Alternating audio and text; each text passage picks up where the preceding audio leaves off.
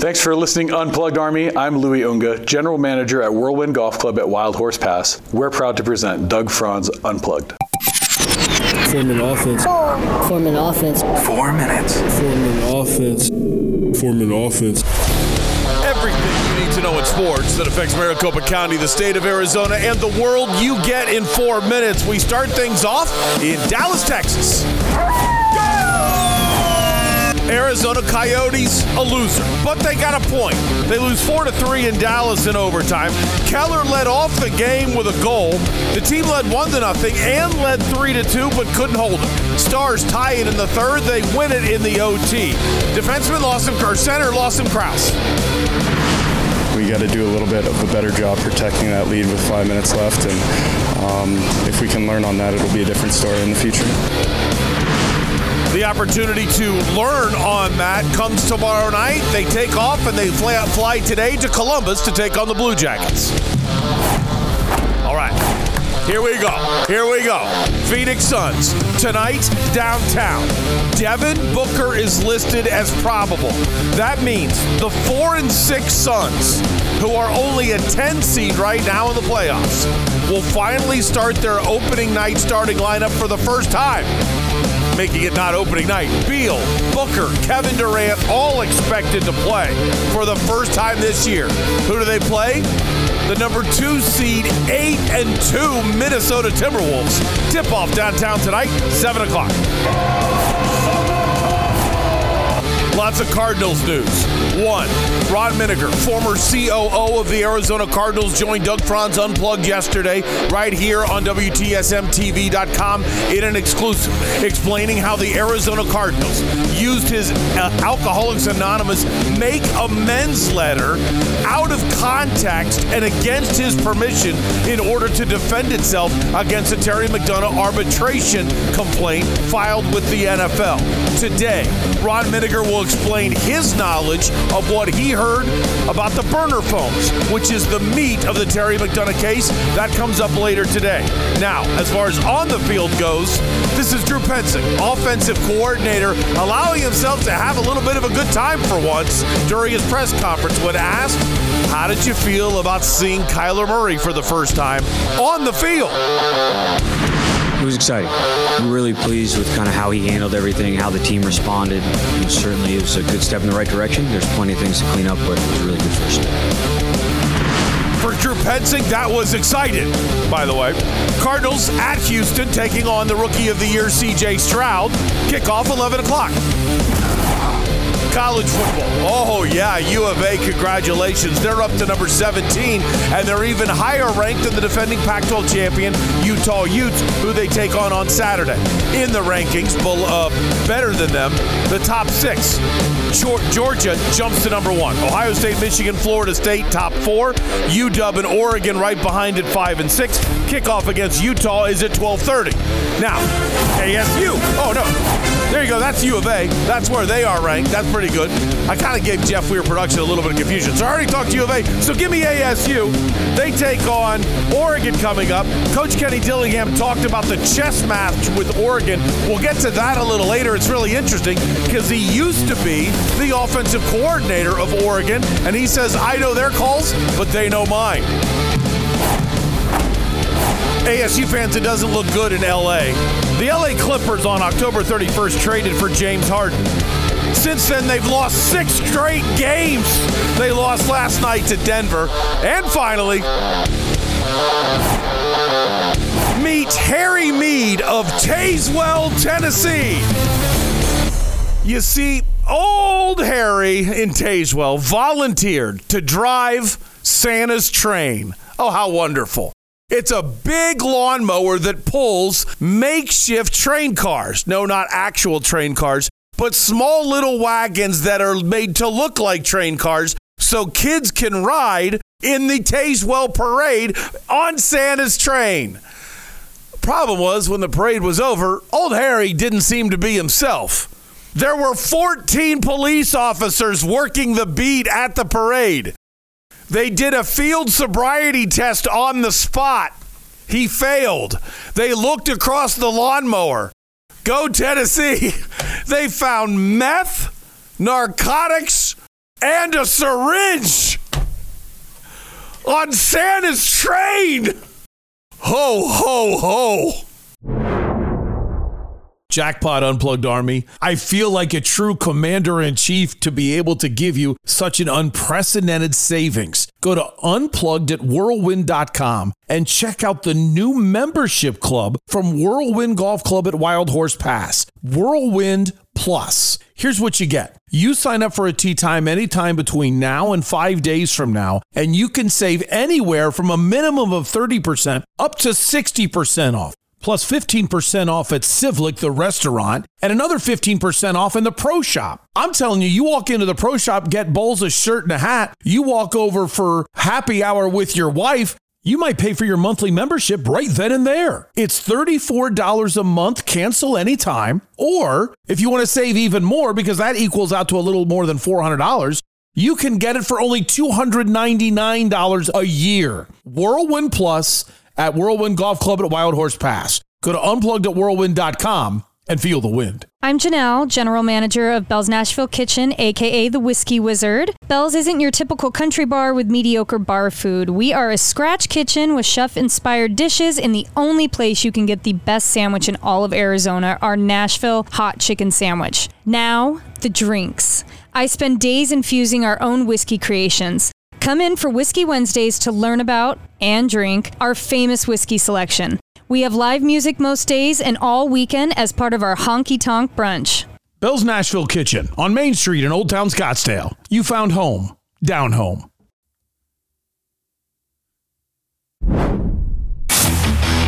I got to tell you, I put on a show last night that I am so proud to be able to put my beer tasting abilities to the test. Absolutely crush it. And then, in a sense, get free beer for it? Look at me. Yes, I am. Good morning, good afternoon, good evening. Whatever it is that you've decided to make Doug Franz Unplugged a part of your day, my family greatly appreciates it. My name is Doug Franz, and you have found the only podcast and TV show in the world totally devoted to the coverage of the four major sports franchises of one great American city that drops on your phone and your television every weekday morning. We also cover ASU, U of A, GCU, the Rattlers, the Rising, and the Merc. This is Doug Franz Unplugged, presented by Whirlwind Golf Club at Wild Horse Pass. Welcome. Um, a lot of people are finding the podcast for the first time with our Ron Minegar exclusive. So, just in case you don't know this, I want to explain it to you. You can uh, listen to the podcast absolutely free at Apple, Google, Amazon, Spotify, uh, TuneIn, wherever it is that you get your podcast. You can listen to it. But then, just so you know, you would be missing out on being able to judge eye contact that I make with you, uh, be able to see Ron Minegar in the conversations, things like that. And to be able to watch that, join us at WTSMTV.com and choose your tier. Whether you want to go basic, whether you want to go live, whether you want to go premium. And I would strongly suggest you looking at premium uh, for this month, as this month, premium subscribers have an opportunity to win. This is amazing. A foursome at Whirlwind Golf Club at Wild Horse Pass, lunch at Civlik for all four of you, and three wedges. So this is an over $1,000 prize pack that you could win, and it's only available for premium members. So I want to welcome you in for the possibility of you becoming a premium member and winning that prize pack. And there's more than just that. There's daily winners every day coming up for, uh, I believe we're probably going to get started the last week of November. Um, I haven't talked to Boss Man about it. I just to be blunt, CEO gave some dates and I I reject them, but I haven't told him that yet. so therefore, I uh, want to talk to him about it first. But we'll do that in a couple weeks, and I think we'll have a lot of fun giving you prizes if you're on on the premium train. So welcome to those of you that are jumping on that. And so that's how uh, Doug Franz Unplugged works uh, on a regular basis. And all you have to do is listen to the first four minutes, and you're guaranteed to find out everything you need to know from last night and looking ahead into today. So even if you've got to listen to the rest of the podcast later or watch the podcast later, I mean, think about that. You get up in the morning, and if you have a TV in your bedroom, you flip it on, you watch Doug Franz Unplugged live, you get those four minutes, and then you start your day. Uh, good way to get going in life, okay? And today's one of those days where we're going to attack the day. You're in the unplugged army now. No excuses. Let's go. Let's get fired up. Today's going to be a great day, and I'll tell you why here in a little bit. I, I, was so proud of, of my beer abilities last night. I have to tell you this story. So Jennifer uh, texted me. I, I forget when it was, but just having a bad day at work. So I think I've explained this to you before. My wife and I, we each take an allowance. So at the beginning of every month, you get uh, a certain dollar amount. That's your allowance, and the others, my, you know, the other one cannot say a word about what you spend your allowance on. You're allowed to do whatever you want with your allowance. Well, I spent my allowance on my wife last night. With her having a rough day, I said, hey, you know what? I'll meet you for dinner. So we went to a chain sports bar, and I'm normally anti-chain, but I live in Goodyear, so what are you going to do? Um, so I, we went to a BJ's, which is kind of out of California, big chain. Uh, pretty good food though. So they got a great beer selection. But I'm an ale kind of guy. I like a dark ale, but not a nut brown. I don't like a nutty taste to it, and I don't like stouts because I hate coffee. So I admit there's there's a pickiness there. Stouts are too dark, and I can't stand yellow beer. I might as well just get lemonade. So that's how I, that's my beer drinking. So they had their own amber ale, and they had Kilt Lifter. So I said, you know what? I'd like a taster. Can I can I taste both of these and see which one I like? So the guy comes over, gives me uh, basically about, I would say, three shots of beer is how much is in this little glass. And I drink one that's the in house BJ's Amber Ale, and then I drink the Kilt Lifter. Now, the BJ's, I immediately looked at the guy and said, hey, wait, is there fruit in that? And he goes, oh, yeah, just a hint of orange. I go, no, no, no. I don't fruit my beer, okay? I drink beer, I, okay? If I want a fruit cocktail, I like a lava flow. Well, that's my one umbrella drink if I'm in Hawaii. I'll get a lava flow, which is pina colada and strawberries. I'll play your little game. I'm on the beach. All right. Put a little umbrella in my drink. I'll get over it. I'll take the umbrella out and hope nobody catches me, but it's all right. It's all right. But if I'm on the mainland, I'm drinking I'm drinking beer. And therefore beer and fruit, no. So I say no thank you and I I I know what Lifter tastes like, but I taste it. And I and I immediately after I ordered the Lifter thought that's weird. This this glass smells. But I thought it was the glass. So then he comes back with the Kilt Lifter, and I drink. I take a drink, and I said, "Man, this Kilt Lifter smells." This is not like something's wrong with the beer, and it's not Kilt Lifter's fault. So I, I keep drinking it, and then I look on the menu, and the menu has a beer out of Saddle. It's called Saddle Mountain Brewery in in Goodyear that's called clandestine, and I like that. So I said, you know what, this this beer smells. I'm going to take a clandestine. And then the waiter looked at me with shock and awe because I had done the taster, ordered the Kilt Lifter, and I had already dr- drunk half of the Kilt Lifter. And I said, don't worry, I'm paying for the Kilt Lifter. I ordered it, I tasted it. I thought I knew it smelled, but thought it wasn't going to be a big deal. And then I kept drinking it, hoping I could get through it. And I just can't get through it. And uh, and he goes, "Oh, okay. You sure you're willing to pay for it?" I said, "Yeah." And he goes, "Man, I I really appreciate that." And he was like uh, like he wanted to apologize, but I think he would have had you know taken a loss or maybe something bad would have happened to him if I drink half a beer and then don't want to pay for it. So then he walks away, brings me my other beer, and he goes, "Now what was wrong with this?" And I said, "Smell it." And he, he yes, you, you, can imagine.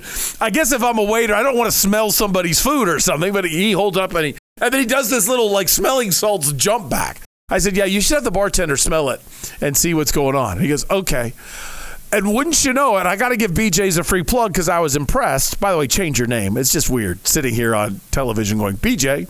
But anyway, the. Uh, manager comes walking by and she goes, I heard we have a problem here. And I'm like, I don't, I, I, I, what, what? And she says, we smelled your beer and it's awful. I don't know what's I don't know what's wrong. I just wanted you to know we took it off your tap. I said, "Are you sure? I drank half of it. I wasn't complaining." She goes, "No. We really appreciate how you handled it and we appreciate you getting another beer and we hope you're happy." And I said, "All right." So, number 1, I was impressed and I want to give them a free plug. Number 2, come on. The beer palate tastes the fruit so it rejects it smells the sourness, finds another dark amber ale that's good. Look at that. Look at that. Why don't they have what do you call them for wine? Sommeliers. Why do not why are there are there beer sommeliers? That is my future. Is a beer sommelier because I I have talent. Uh, okay, one more story before we get rolling. Oh, because hopefully you find me entertaining. this was I thought you were going to be a dog whisperer. or a psychic? Oh, you know, I, I, I did have fun with that yesterday. That was fun. Uh, for those of you that don't know, yesterday I was reading a story about a woman that stopped being a lawyer in order to be a pet psychic. And you send a picture of your animal, and she just stares at the picture and turn and puts candles in her house. And then she says she telepathically talks to the picture picture and she can tell what your animal is thinking of. And then she tells you the response. And I thought, well, if she's charging $700 a day for two readings, I'll just charge 100 and I'll, I'll do a lot better. So I did that, and one person took me up on it. So, General, almost General, General Josh, I want to give him the title General because anytime there's something expensive going on for the Unplugged Army, he is there. So I appreciate that. However, there's been events that he didn't make it to. And he's like allergic to the West Side. So I don't want to give him too much credit. But it says on his Twitter handle uh, that he's U of A fan. So, okay. So he sends an eight second video of his dog staring at the, uh, at the camera. And then he says, All right, what you got? I'll pay $100 if I get a good reading. So I gave him the things that I could tell his dog was thinking by looking at me. So to paint the picture, there's an island.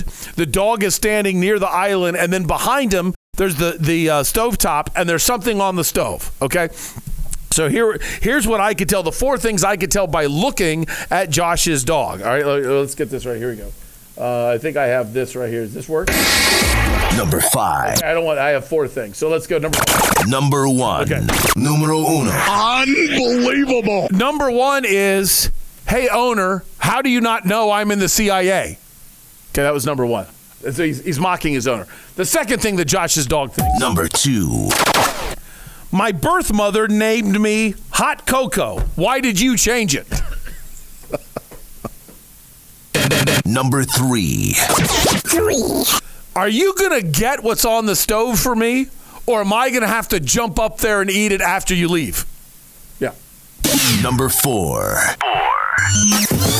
And the fourth thing that do- that Josh's dog thinks, as a U of A fan, his dog thinks, "Hey, what happens to me if you ever find out I'm an ASU fan? Go Devils!" That was it. Those was the four things that Josh's dog thinks. If you're wondering, that I got to tell you. When I wrote it, it was highly entertaining. When I showed it to uh, Jeff Weir Production, Jeff thought that was hysterical. And as I told the story to you, I didn't think it was very funny.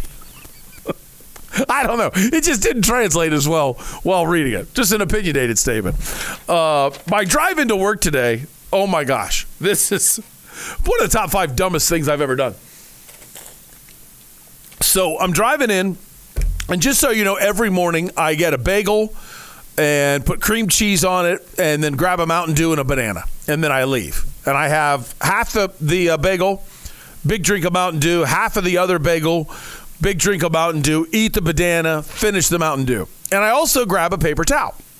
So I'm driving in, and when I was drive walking through the garage, I felt something on my calf muscle and I I thought that, that kind of felt like a smi- spider or something, and I smacked my calf muscle, and then I don't feel anything else. All right, fine. So I get in, I start driving. I've already had the breakfast. I'm driving on the 17, and for those of you that aren't from Phoenix or don't drive that route, there's there's not a lot of places more poorly designed, showing idiotic engineering and dangerous than where the westbound or eastbound 10 ramp dumps you into northbound 17. And the reason why is because it becomes a merge immediately lane, or you're going to get trapped into an exit ramp. And all of the construction guys want that exit ramp that are coming up the 17. So they're all fighting to cut you off. You're trying to get over. You're only going about 40 miles an hour while everybody else is going 80. They just upped the speed limit right there. Plus, when you finally get off that exit ramp, the, the lane you're on ends. So now that lane's gone. So you got to jump two lanes of traffic at 40 miles an hour, entering 80 mile an hour traffic in about half a block. It's just stupid. Okay. So right when that happens, right when I'm getting ready to merge, I feel that spider again. it's just, whoa. And then I start smacking my calf muscle, and then nothing. Then, about seriously a minute later, there's I feel two of them, one on each shin. And now I like I don't have a fear of spiders, but I have a fear of any bug I can't see of what's about to happen to me. So I start doing this number. I start banging my feet, like stomping my feet like you're on wooden bleachers in high school. I'm going crazy trying to figure out a way to knock the spider off of me and to step on the spider. So I'm just going crazy, pounding my feet like nuts. And then I'm driving a semi, seriously going about 80 up the HOV ramp. I'm trying to avoid the semi driving while I'm stopping my feet. My head's going everywhere. I have no idea what's going on. And then I discover I have not cleaned out my car in a long time.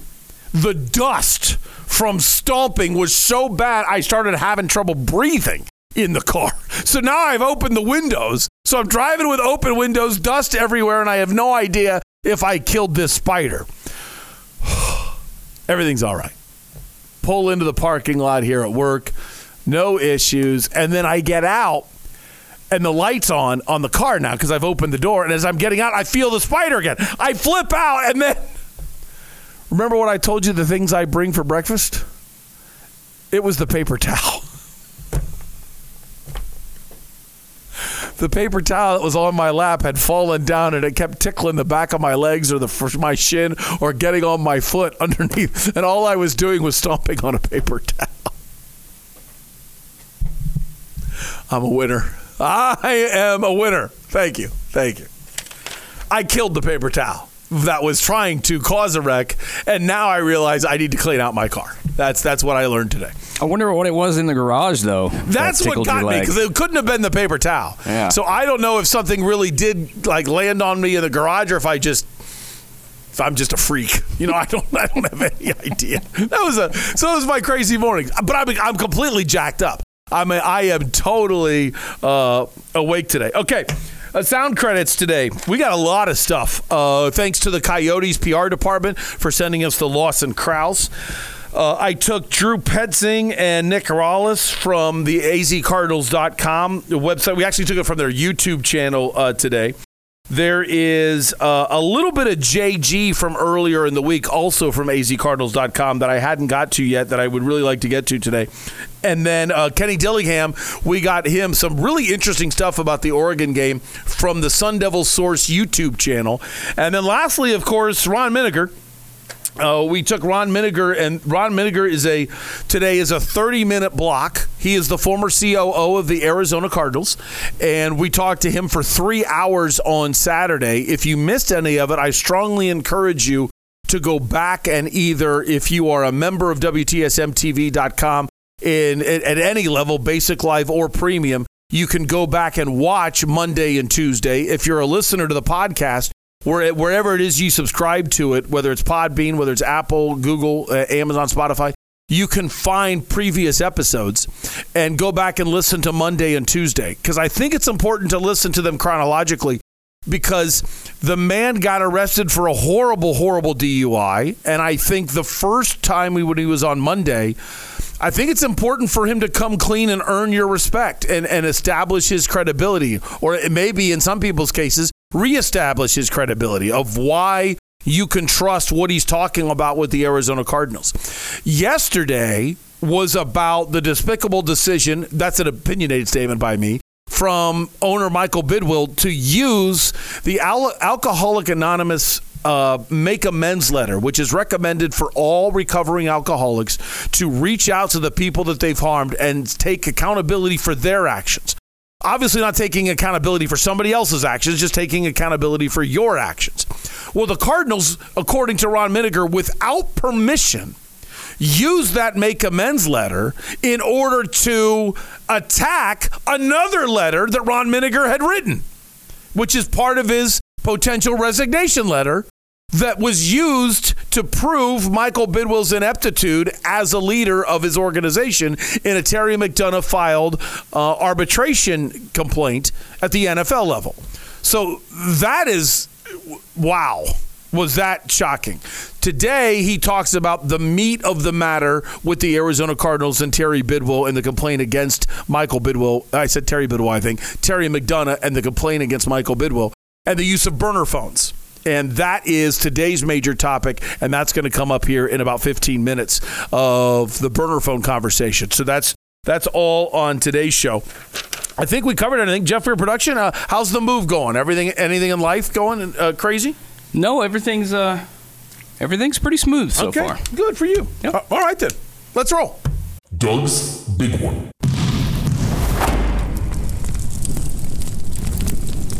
Doug's big one today. My number one opinion, the number one thing on my mind in the sports world, it hasn't happened yet because it's tonight, but I'm already jacked up for it. Suns, T Wolves. You might not have been paying attention, and I understand a lot of people don't pay attention until the NBA, you just want, or until the uh, uh, Christmas Day.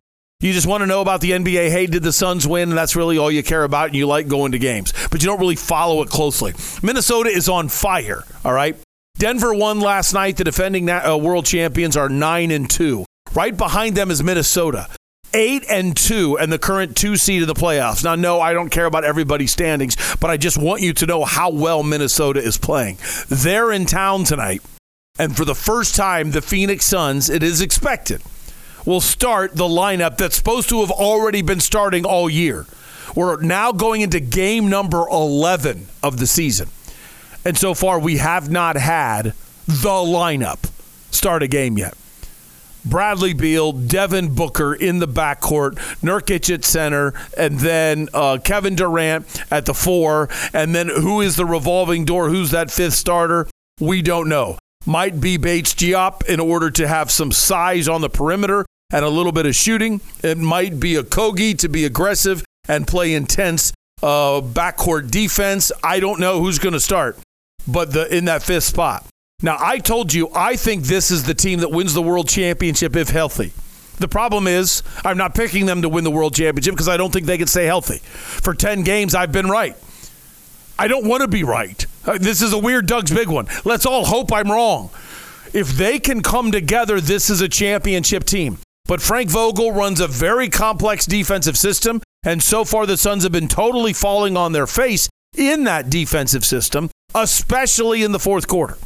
Plus, there's been a little bit of a bout of Nurkic foul trouble, which then he's not leading the defense. He also has to understand, and I get the pressure, when you're looking at a Hall of Famer over here, a Hall of Famer over here, and a really stud all star over here, you're kind of a little nervous of, hey, you go this. KD, you got to, you know, but hey, Nurkic, that's your job. And right now, you're struggling to communicate to the level that is needed in that position. The Suns need to start playing better throughout the game. Now, I get it. It's November. Today is November 15th. It's not the end of the world if they don't have it figured out. But there's a difference between finding chemistry, learning your teammates, and advancing through the season and getting better every game than thinking you can flip a switch. The Lakers under LeBron James, other than the bubble, have always had this idea we can flip the switch and we'll be fine. We'll flip the switch and we'll be fine. And guess what? Every time they go to flip that switch, they forget Anthony Davis is soft. He doesn't have a switch. You're not going to get him to be able to play hard, game in, game out, be competitive, and not succumb to pressure in the postseason. That's who Anthony Davis is. So there's no switch for them to flip. If the Suns play in such a way that makes them think, hey, all we have to do is flip the switch and everything will be okay, then this Suns team is going nowhere. But there's a difference. If they play with intensity every night and the problem is learning each other, is chemistry, and is learning the defense, that's okay. There's nothing wrong with that. But you can't have that without the intensity. I would love to see better transition defense, less fouling, more communication, and get out and run. Start taking advantage of your athleticism and let's go. I'm afraid, though, they might be thinking we're too old to run. And if that's the case, then they're not as good as I hope for.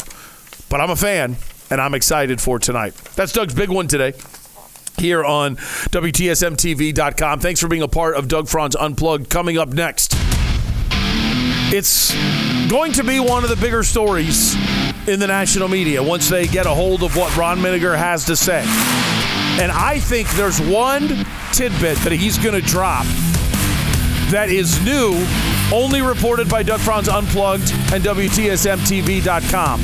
I'll explain next. Thanks for watching. This is Doug Franz Unplugged, presented by Whirlwind Golf Club at Wild Horse Pass. It was exciting. Really pleased with kind of how he handled everything, how the team responded. And certainly, it was a good step in the right direction. There's plenty of things to clean up, but it was a really good first step.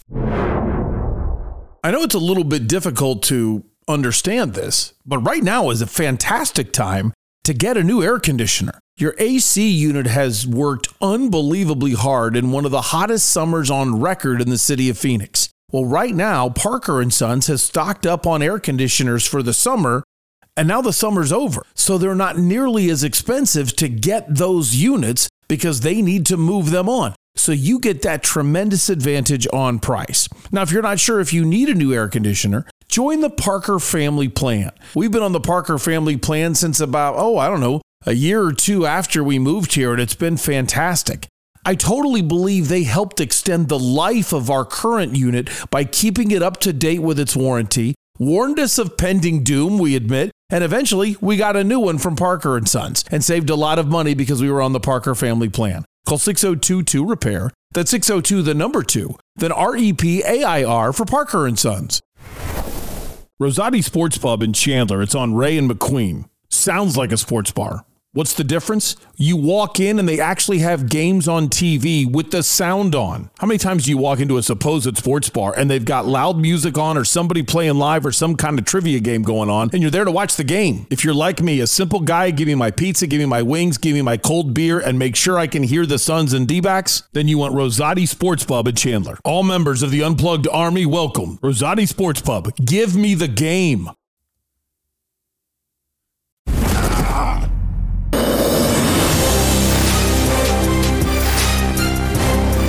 For being a part of Doug Franz Unplugged here on WTSMTV.com.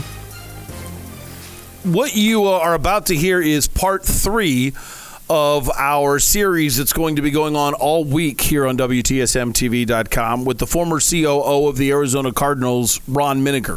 If you're new to the show, you don't know my involvement uh, in this situation. It's really simple. I.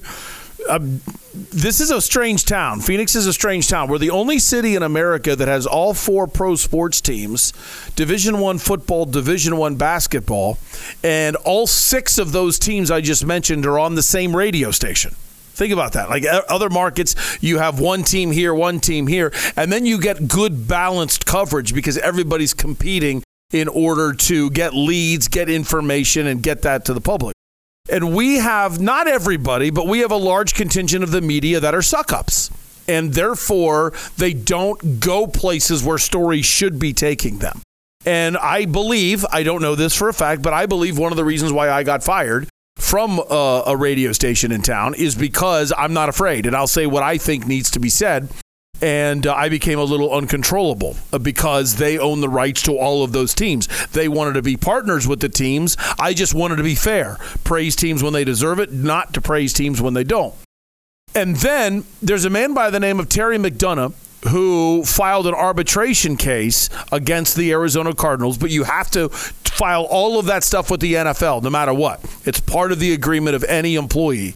I think that's crappy, but a ton of businesses do that, so you can't just blast the NFL. You want to work for them, you play you play their game, you play by their rules. Okay, so be it.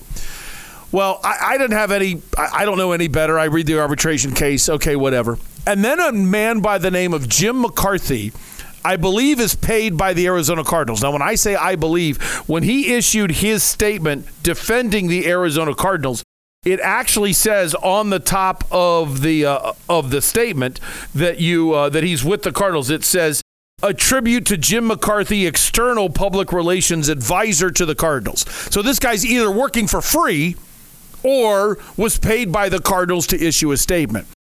So in defending the Arizona Cardinals, he actually, and this is crazy to me, he actually accused Terry McDonough of abandoning one of his children and said, We've heard reports, we've received reports of domestic violence.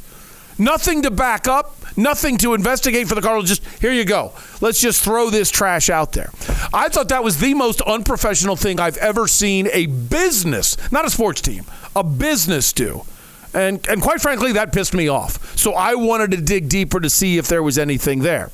Then Mike Florio of Pro Football Talk did a good job reporting in which he got a copy of a letter that he didn't publish entirely, but he published excerpts of, which was the resignation letter of Ron Minegar. The reason why that was important is because in the Terry McDonough case, they used portions of the Ron Minegar resignation letter in order to prove their case that Michael Bidwill is not a good leader and therefore can't be trusted.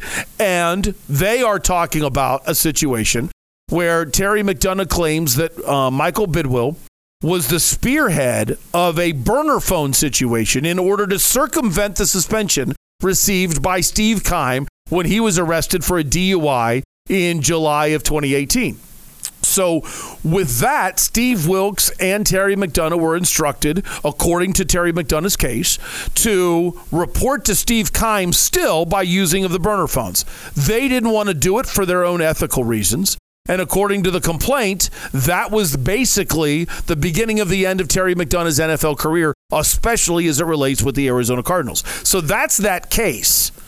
Well, where I got heavily involved with this is when I read Mike Florio's report, in which that make amends letter, which is a secondary piece, which was written two and a half, two years later, something like that, by Ron Minegar, addressed in an email to Michael Bidwill, apologizing for the things he had done wrong in their relationship, as everyone that goes through Alcoholics Anonymous is kind of required to do, but obviously everything is a suggestion.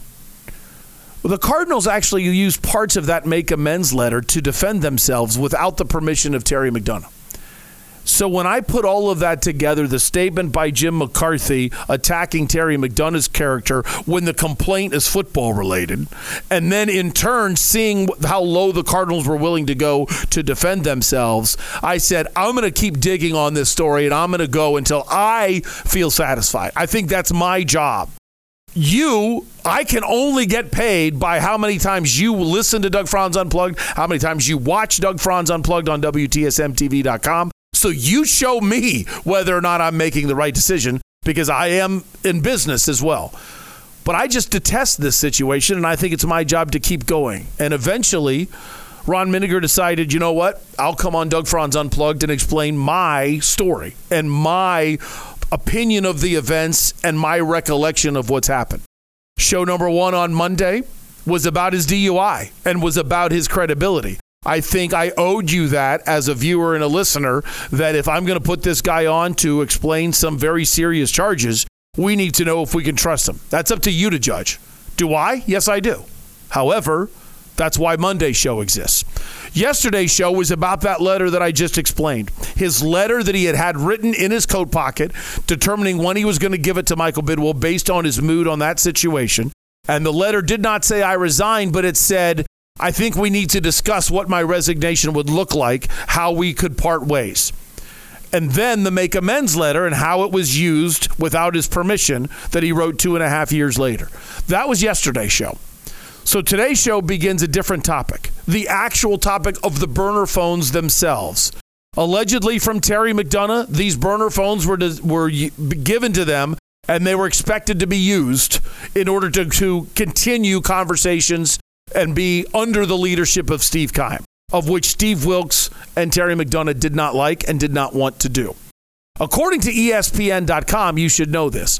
ESPN wrote an article on this situation with the Arizona Cardinals in which they were able to attain commentary of the deposition from Steve Wilks, the current defensive coordinator of the San Francisco 49ers, and at the time, the head coach of the Arizona Cardinals. He testified that the statement from Jim McCarthy is not his recollection. He didn't call anybody a liar but he just said very simply, this is how it occurred with me. Jim McCarthy claims that Michael Bidwill found out about the use of the burner phones, was outraged, and immediately had them collected and put a stop to this. However, Steve Wilks says his burner phone wasn't collected until the current COO of the Detroit Lions, Michael Disner, collected all of the burner phones after Steve Keim's return. That means somebody doesn't know what they're talking about. Either Jim McCarthy's lying with a written statement that he's never had to testify about, or Steve Wilks is lying under the promise of honesty within the confines of an arbitration case. You decide who you believe after you listen to Ron Minegar, the former COO of the Arizona Cardinals. We are currently still waiting for a result from the NFL, in which Terry McDonough, the former assistant general manager, is involved in an arbitration case against Michael Bidwill, stating that irreparable harm to his character and to his credibility and to him in the future of employment because of Michael Bidwill being a burner phone situation. So Steve Keim, uh, general manager, gets arrested for a DUI on July 4th of 2018.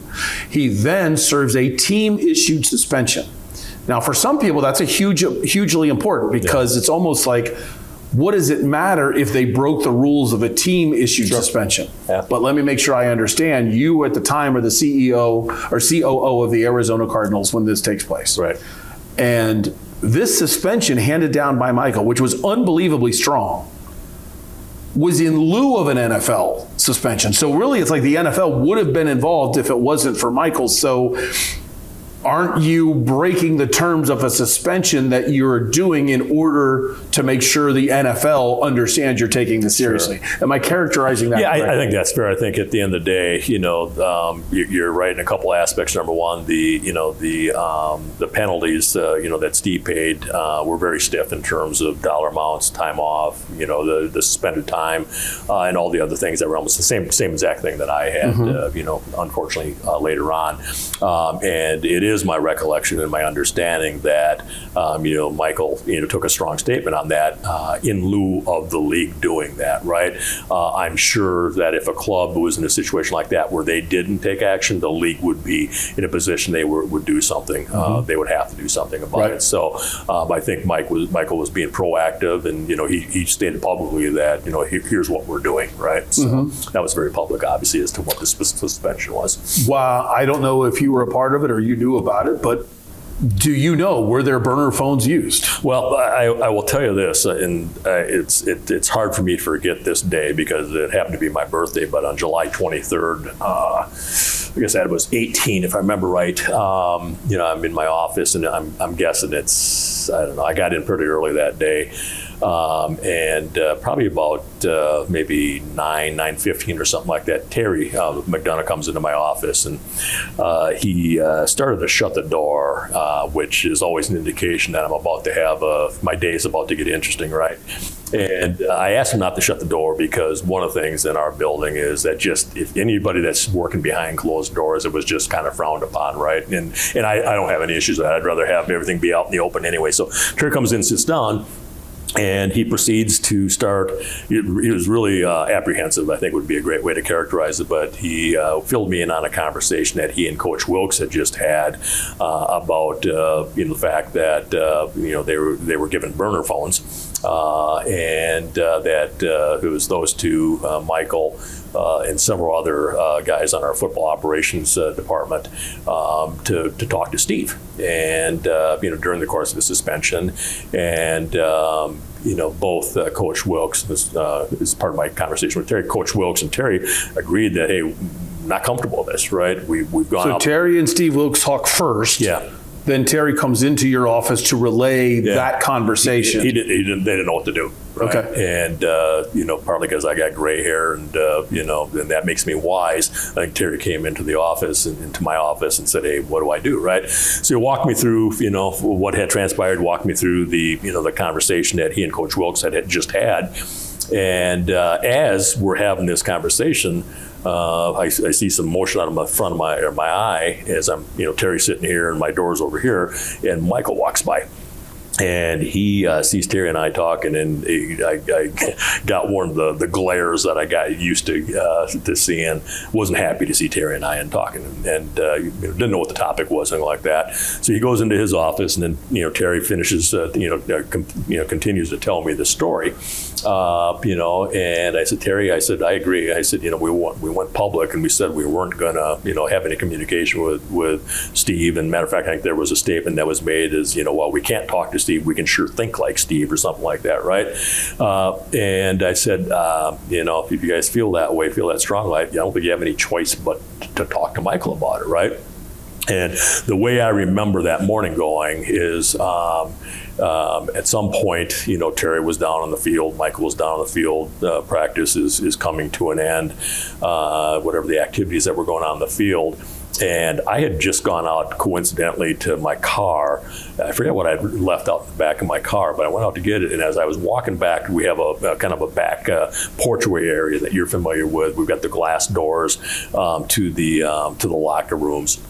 Uh, and then the practice fields are on the other side of that.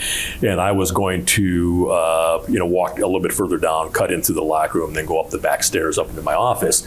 And I saw Terry approach, you know, Michael at the end of, uh, you know, at the end of the session, and I saw the reaction. Now I could not hear everything that was being said at that point in time, but I could see a very animated conversation going on.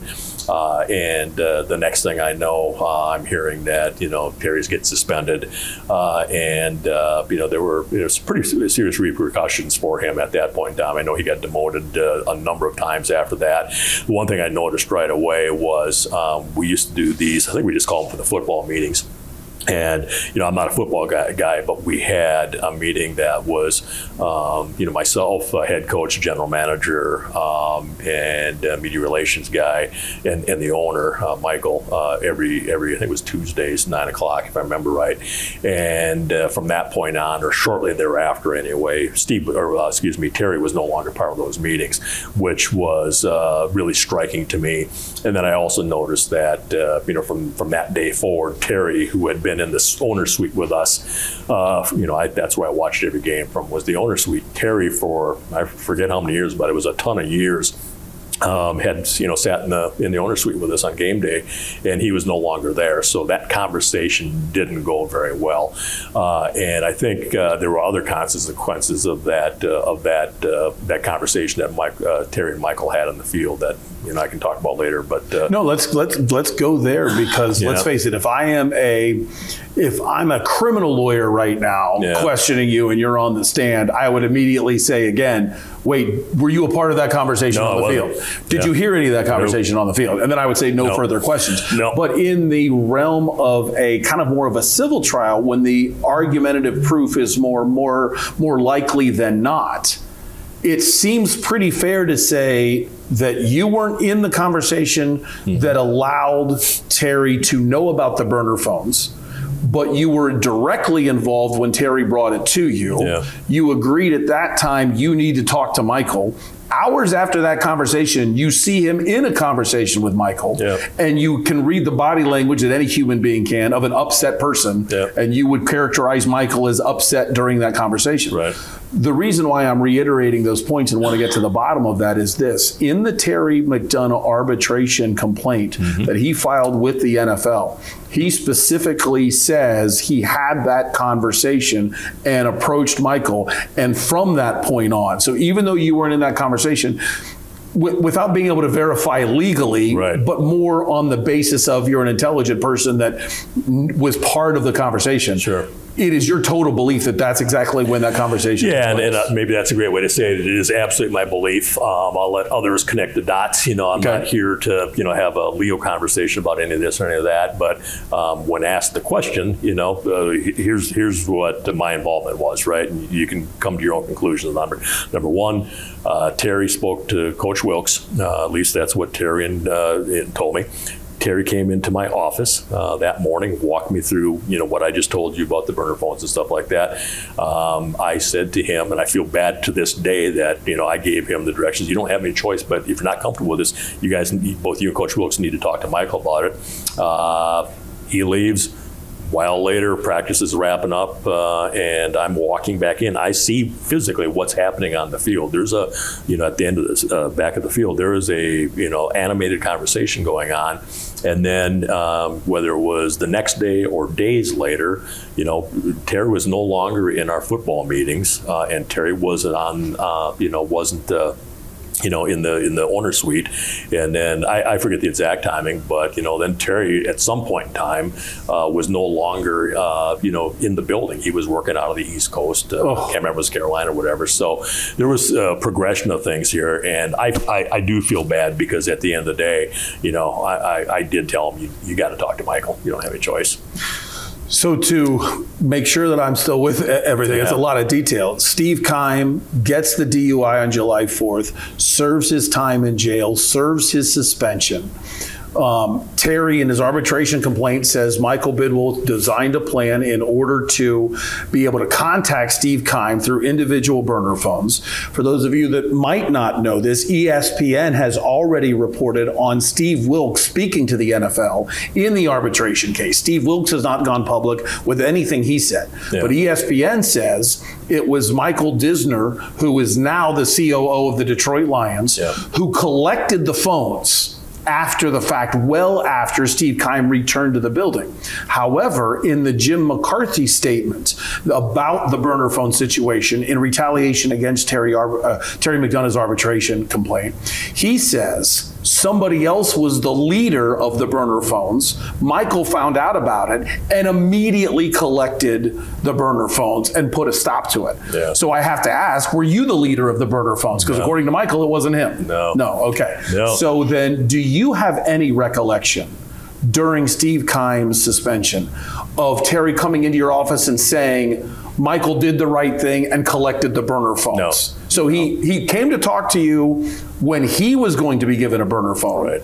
But if Michael's version of events are correct, or at least Jim McCarthy's statement that Michael collected the burner phones immediately, that would lend me to believe that that was true. Yeah. Of course, he would have come and then had a conversation Right. with you and said, "Okay, this is now over." Yeah. And that conversation never happened. No, it didn't. And, I, and I'm not going to sit here and tell you I'm all knowing and all, all yes. power, powerful uh, and, and know every single detail on this thing. But I, I would have thought, given the relationships that I had in the building, given um, you know the uh, relationships I had with you know with Terry, with Michael, with Steve Keim, with Coach Wilks, and with all these people that um, had the second part of what you just described, where the burner phones were collected. uh, You know, uh, I think I would have heard about that. I didn't. So I'm assuming that too. Yeah, I'll let others connect the dots. Um, I'm not here for that. All I, I'm, I can do is talk about what um, you know I uh, personally witnessed. That makes was sense. you know Terry coming into my office and me giving you know what turned out to be some really bad uh, career advice for Terry. Unfortunately. I totally remember as a member of the media Yep. how, and this was back when the Cardinals allowed me, credentialed me. Once the Cardinals knew I know about all this stuff, they've stopped credentialing me. But when I was credentialed, my seat in the press box, right over my right shoulder, Terry McDonough was never there. Yeah. And then suddenly, in the exact time frame you're talking hmm. about, Terry McDonough is sitting as the most well-dressed member of the media all of a Yeah. sudden, and he's the assistant general manager. Yeah. So I knew something was weird. Yeah. What I didn't know until today was you saying there's a football meeting of which you're a part of, media relations is part of, coach is a part of, owner's a part of, and normally Steve Keim, general manager. Yeah. Steve Keim gets suspended, you have um, Terry McDonough in those meetings for a while.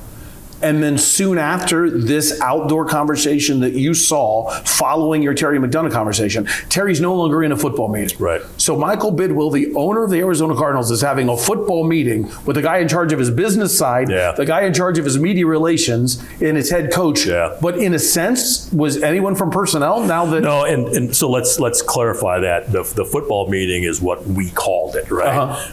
Because I, I would do a department head meeting with my uh, department heads at ten o'clock. Uh, I think it was Tuesdays most days, and then we started doing this thing. And and and there, there there was a good intent for this meeting. I think initially it was to get some of the senior people on both the business side and on the football side together with the owner and talk at a ten thousand foot level as to the major things that were going on, right? Um, because one of the things that you want to do if you're going to have a you know good organization is make sure that they're they're completely different uh, functions. You know, the business side, and the football side, but the two better speak, right? The two better understand what's going on on, on each side of the building. And so when I called a football meeting, it's not in there that Ron Minegar is you know uh, making uh, player personnel you know suggestions and things of that nature, or suggesting we ought to switch our defensive you know you know lineup or anything like that. It's not that kind of. A And thank. God for yeah, that. Yeah, thank- well, in, in retrospect, I think you underestimate me, uh, Doug, uh, and it's hurtful. But uh, no, it's uh, it was uh, you know so I, you call what you want, but it was a meeting Yeah. where we had uh, our football, uh, uh, you know, our, our senior football folks, our, our head coach, general manager, and up to that point in time, Terry, uh, unless he was out on the road scouting or something like that, uh, our owner, uh, media relations member, and myself. You know, the that really strikes a chord then listening to that because the main point of you bringing that up is it is your opinion that Terry McDonough's career changed dramatically, with, at least with the Cardinals, once that on-field meeting take place. That's fact that he's not in a meeting that he used to be a part of at the exact same time Yeah. where Terry, in his mind, in the arbitration filing, is saying, I had a conversation with Michael that Steve and I, Steve Wilks, not Keim, believe we can do this without Steve Keim until he comes back. Yeah. We don't want to follow along. And they had serious ethical concerns when the organization is saying this is the direction we're going publicly, and Sure. now this is going on. So I ask you a, a, a strange question now. Yeah. Did Michael ever talk to you about the burner phones? No. no. So did you ever talk to him about it? No. So does he know maybe even before today when does he have any idea you had that conversation with Terry a- or did he ever figure out that's a- that's what it was about? It's a great question. Uh, don't know the answer to that one. Okay. I really don't know the answer. Because what's weird about this, and I'm, I'm speculating now Sure. myself, if we follow a path that Michael Bidwill is telling the truth and Terry McDonough has is misrepresenting the truth, Right. if we pretend to follow that path, if Michael Bidwill found out that something is happening in his organization, that someone started a burner phone just as Jim McCarthy alleges, and immediately put a stop to it, you as COO would have had to have had a conversation, I assume, about the punishment that that person would have received for starting the burner phone. I mean, if Michael found Well- out about it that it started from someone else, it's uh, almost like the famous "A Few Good Men" Yeah. movie. Well, wh- why the second order Sure. here? He would have said, "Okay, I'm now angry that you tried to tried to violate the suspension, Right. whoever it was, Yeah. put a stop to it." I have to assume you would have known about a suspension or a punishment of the person he discovered started. I, I think this. I would have known about the suspension, the punishment, but I'm not sure. I'm, I'm pretty sure I wouldn't have been the first person he would have gone to. I think, i i and this is complete speculation on my. Understand? he- I'm speculating about everything Sure. right yeah, now. yeah. He, I, my my my gut gut would be that Michael would have gone and talked to uh, Steve when he came back um, and said, "Hey, this is uh, um, what went on." So I truly believe, going back to one of the earlier points you made, that uh, um, you know I, I know what I know relative to the you know Terry coming to my office and the conversation we had. I know that to be fact, uh, and I saw what my eyes saw on the practice field, right? And then I'm you know anybody else can come to conclusions as to why Terry was no longer in the owner suite and why Terry was no longer uh, you know um, as part of that uh, those meetings. Um, so so. Terry's life changed pretty dramatically um, that Absolutely. day, and uh, I'm, I'm, and this next thing I'm about to say is, is my opinion, my opinion only. But I think that is also the day that, uh, not as publicly, uh, but I think that's also the day that um, you know Steve Wilks' um, future with the club uh, was started uh, started going down a certain path. Um, This is still preseason then. yeah. I mean, so this is this man's first time as an NFL head coach, Yeah. and your opinion is it was starting to get derailed before he really ever got to coach a game because his refusal to take part in the and, and once again, this is just me speculating. Right. But I just my sense, and you know, uh, very shortly, not not weeks, but probably a month or so later, um, I, I started noticing this pattern in our meetings in these in these. Quote, unquote, football yeah. Uh, and, um, and and maybe some of it was just respect. Uh, you know, the, the season wasn't going the way we wanted, stuff like that. But I just saw uh, a change in um, you know how conversations between Michael and Coach Wilks went, and they were a lot shorter. That were they were a lot gruffer. They were a lot. Uh, there there wasn't any you know any uh, hey we're we're in this thing together kind of a feeling like like there had been in the months leading up to that. And anybody that knows Coach Wilks, I think you'll come to a couple conclusions. Number one, he's a, he's a talented guy. I think he's a really talented guy. Number two, he's one of the you know great human beings on the face of the earth, real salt of the earth guy. And and I didn't quite understand how we you know went from point A to point B as quickly as we did. And and it's you know been the last uh, couple of years that I, I've come to the realization, at least in my own mind, and the belief that you know uh, Coach Wilks' fortunes uh, started to, to turn. I don't say they they completely turned, but I think they started to shift. And uh, you know on that particular day. So I can tell you the real point of the Terry McDonough arbitration case is in a sense financial or at least clearing his name job wise to get back into the NFL if he chooses Yeah. to prove he's a good assistant general manager and the only reason why he was demoted Yep. would be because of his lack of involvement in the burner phones. Sure. Again, that's from the arbitration that has nothing to do with Ron Minegar. Yeah. But what you are kind of validating is what you witnessed of, of a lesser involved in these events. So I would assume if I'm an arbitrator in this case, I want to know your point of view because you were a witness to some of these things. Yeah. So in your discussions with the NFL, how did that go? Well, I haven't had any discussions with the NFL. Um, you know the and and I, I'm gonna Wait, what? The, the arbitration case started in April Yeah. from Terry McDonough. Yep. If the NFL truly wants to get to the bottom of this and find out the different points of view, Yeah. it, I'm a little appalled here. Ron Minegar has not taken the stand, quote unquote, or Yeah. given a deposition or made a statement directly in front of the NFL arbitrator yet. Well, let me let me just say a couple things now. And, first of all, I'm gonna I'm just gonna state state this, um, you know, strongly on the front end is uh, I, I I love the NFL. I love the Shield, right? And there's a huge part of me that wants to trust the process and, and is trusting the process, right? Um, because I, I've never been involved personally with an NFL arbitration case. I can't tell you I know the schematics as to what happens from start to finish.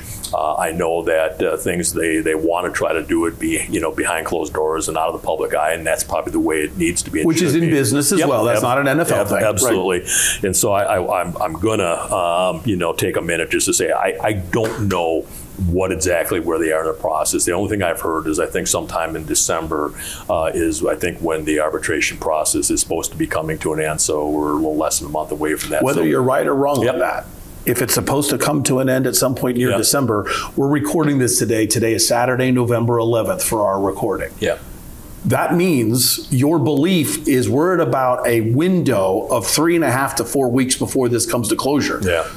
I would assume you would either testify via Zoom or at least maybe going to New York, something like that. Sure. Shouldn't they have contacted you by now if you were going to be giving a statement? Yeah, you know, like, well, Seems like we're in a time crunch now. Yeah. Well, look, I I guess a couple things. Number one, uh, back in April, if you go back, and I, I think I'm right when I say this, if you read Mike Florio's piece, Mm-hmm. uh, going back to April 4th or whatever it was, I think at some point there where uh, I was responding to Michael and McCarthy mischaracterizing my uh, uh, make amends letter. One of the things I said uh, when I corrected the record to the extent that I could in, in that kind of a forum, I made some comment about, and I'm um, you know willing to discuss was with us with all the NFL involved parties, right? So I put it out there back then that whether it's whether it's you know Terry uh, and his attorneys or Michael and his attorneys or the league itself, I'll talk to anybody about those uh, any of those aspects.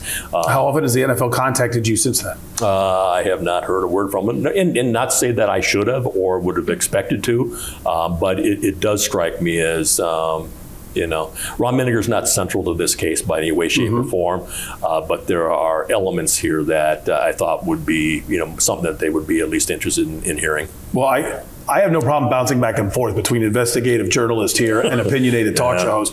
That's ridiculous. Yeah. That the NFL is pretending to drive a stake into the Tom Brady situation, wanting to get to the bottom of it, presenting themselves as the be all end all fair arbitrators, and then with a month left potentially in this hearing, we're five, six months, maybe even seven months into this arbitration case, and the NFL hasn't reached out to Ron Minegar, who has Yeah. real knowledge of po- parts of the situation. Yeah, once again, Doug, I you know I, I appreciate your passion for it because you're coming at it from a you know a completely different perspective, and and I'm not saying that uh, you know that uh, you know your perspective isn't uh, absolutely right uh, in some respects, but I'll, I'll say this: um, I truly.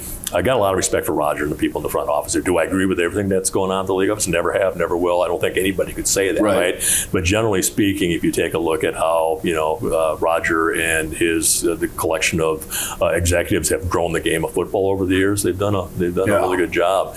Uh, you know, nothing's perfect, but they, they've done a pretty good job. So there's a big part of me that wants to believe that okay, the things that should be happening in arbitration process are happening behind closed doors. I'm just not aware of them, and whether um, the you know the stuff that you and I have talked about is um, you know rises to the level of importance in their minds. That's that's up to them to decide.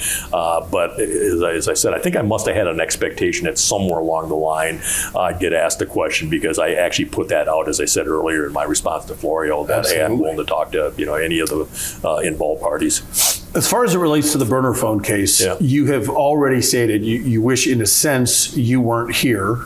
Possibly because I'm starting to smell, but but also because you when you're living on Hermosa Beach and a sober life, the last time your mugshot went public, the last Yeah. time you had to talk about the DUI, it's still present in your life, but it wasn't present in anybody else's. Your credibility wasn't questioned or on the line. You were having a nice, quiet life. But one of the things, just like Godfather 3, that pulled you back in was the McCarthy statement. Yeah. And, and McCarthy, as paid for, I'm assuming, I can't prove it, but it says on the statement itself that the Arizona Cardinals, for the Arizona Cardinals, and I don't think people work for free, but Jim McCarthy's statement was, uh, quote, after we, and we meaning the Arizona Cardinals, after we hired Terry, we came into information that he abandoned his responsibility to one of his children. Yeah. Yeah. That's evil. That is evil. Um, you know, uh, that is so far out of bounds, so far out of line. Um, I'll just say this, and I, I, I don't typically say things like this, but I'm going to in this case. My dad used to tell me, uh, you know, the only way you can deal with a bully is to punch him in the mouth. And if McCarthy was standing here right now, um, be a bully getting punched in the fucking mouth. Pardon my French. Over time, a troubling pattern emerged in Terry's conduct. His friction with colleagues and willful insubordination would lead to reprimands, then seemingly real contrition. Do you have a, as a colleague, you were a colleague, so in a sense, this is speaking for potentially you and others, but you're one small snippet then. Did you have a great deal of friction with Terry McDonough? Was he insubordinate to you? No, never. He, Terry, Terry, I, you know, he, I love Terry. Um, and, and one of the reasons I love Terry is uh, he was one of the, the guys in the building, of the people in the building that I could ask a question of and get a get a real answer. Not an answer that it's you know about a player, for example. Hey, what do you think of this guy or whatever? And, and I'm asking from a guy that's on the business side. Get Yeah. that right? But I will ask questions of you know the guys in the building of you know what do you think of this guy? What do you think of that guy? How do, we, how do you play? Blah blah blah. And Terry would always give me the absolute straight answer, whether it was good, bad, or indifferent. Right? Didn't try to sugarcoat it. Didn't try to figure out where it might best serve him to land on the answer, stuff like that. Uh, and uh, I always had a great relationship. You know, guys got a you know big, strong, firm handshake. Those are the kind of you know guys that uh, I appreciate. Um, I also know, you know, like uh, I'd see when Terry was in town. Um, and even after you know, he got moved out, if let's say he was uh, uh, the way our configuration is in the office is back then was you know to, to get to the men's room you have to walk past some of the finance folks. And uh, all the people in finance loved him. You know I think Terry is uh, um, you know he, Terry's a good man. And and, and, and Terry's a, a, really quality football guy who was on the path in my mind to get a GM job in this league, uh, and those are those are plum jobs obviously uh, from from a lot of perspectives. Uh, but uh, uh, let's let's take this. Uh, let's just say Terry. Um, you know, I didn't know Terry as well as I do, and I do know Terry pretty well. Uh, nobody deserves to be characterized publicly like Terry was. And, and I will just say this I know enough about Terry, and I've heard him talk about his family over the years in such a way where I know that stuff's not true. And shame on Michael Bidwill, and shame on the Cardinals for, and Jim McCarthy for saying that. It's wrong because it, it, it gets worse. During the time that one of our previous executives was serving a TIVA imposed suspension for misconduct unrelated to the organization, and we know that to be speculating, but that's Steve Keim, the general manager who was arrested for a DUI. We took additional measures when learned uh, when we learned that another executive had interfered with the protocol of that suspension meaning the burner phones. Yeah. That second incident involved obtaining mobile phones for communicating during the suspension period. Mr. Bidwill took swift action when he learned of that situation and directed the phones be retrieved, communication stopped. Terry was not privy to the full sequence of those circumstances, but has nevertheless contrived this situation as a broad conspiracy to undermine him personally hmm. It's interesting for that to be true, then the entire case of the Steve Wilks deposition in that arbitration is false. Yeah. Again, as reported by ESPN, none of us were there to hear it, but they say Steve Wilks said he had the burner phone until Michael Disner collected it from him after the return of Steve Keim. Yeah. You can't validate that part of it, but can you revalidate your opinion of Steve Wilks as a man, whether he's a man of integrity or not in that situation. If Steve Wilks is, isn't a man of integrity, then I don't know a man of integrity. Um, Steve is a classy guy that uh, impressed me in the short time he was there, of not only being talented and, and, and, and skilled and a, a leader of men, but, uh, you know, um, anybody that would try to impugn his character, I think, would be uh, sorely misguided. That is the information that I have now accumulated within the three hour conversation recorded on Saturday with the former COO of the Arizona Cardinals, Ron Minegar. Monday, the DUI and his credibility. Tuesday, the unprofessional use of his make amends letter and resignation letter in order to defend themselves by the Arizona Cardinals. And today, his version of events that led up to the use of the burner phones. Again, Ron Minegar cannot validate in any way that the burner phones were given to Terry McDonough and Steve Wilks by Michael Bidwill himself. That that nowhere has anybody been able to accuse specifically that that Michael was in the office, gave it gave out burner phones or anything like that. But the three things to me that grabbed me the most out of the conversation there was Ron Minegar and Terry McDonough had a conversation about Terry's apprehension with the burner phones.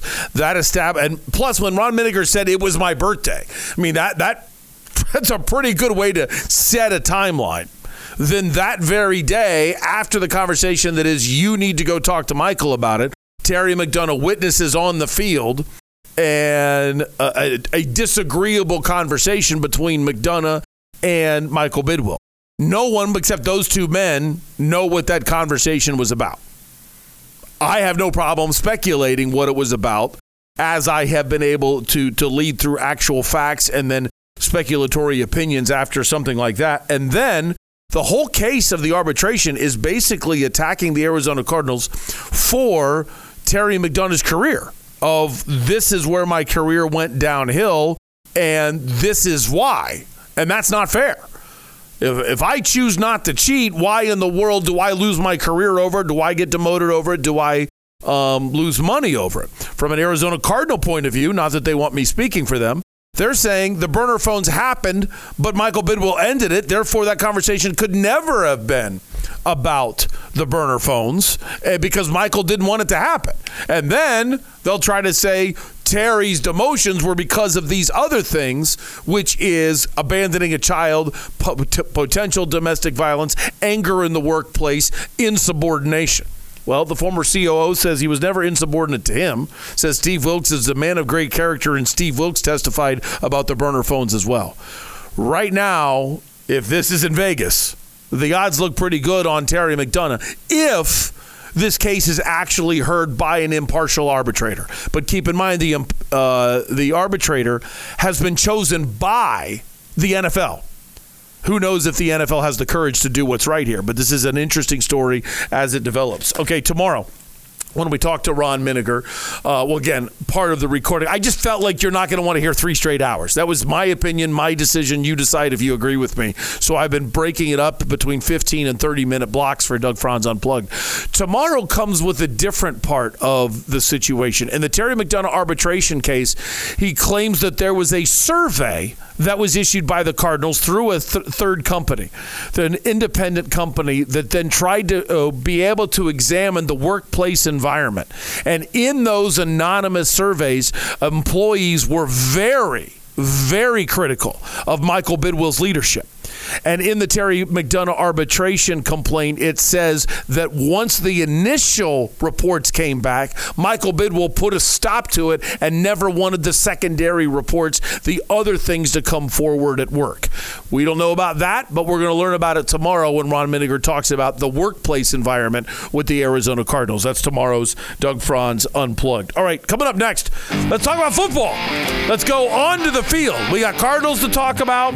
We've got uh, ASU to talk about, and uh, still a lot more to go football wise, not off the field, on the field. That's next. This is Doug Franz Unplugged, presented by Whirlwind Golf Club at Wild Horse Pass on WTSMTV.com.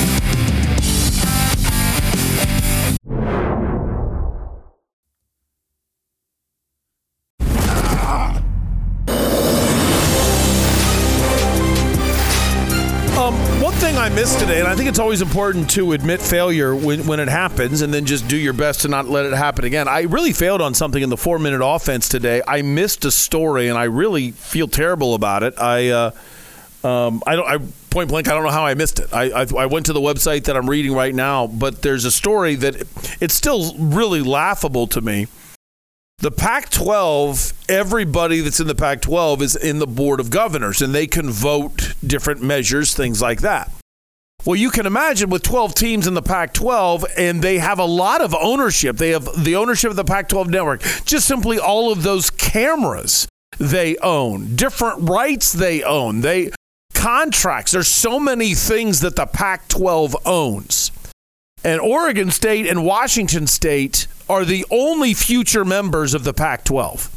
And they were irate that the board of governors was going to the, was going to get together and vote on some measures. And in Oregon State and Washington State's mind, they were going to get outvoted on everything about the future of the Pac 12. And they said, This is absolutely ridiculous that you leaving the Pac 12 get to make money on what the Pac 12 owns when the Pac 12 isn't dead. Now, you and I, of course, assume the Pac 12 is dead, but technically it's not. Washington State and Oregon State are still in the Pac 12. So, who are you to sell the cameras, to sell the licenses, to sell anything, to sell off your equipment when we're the Pac 12? We get to determine that. So, they sued.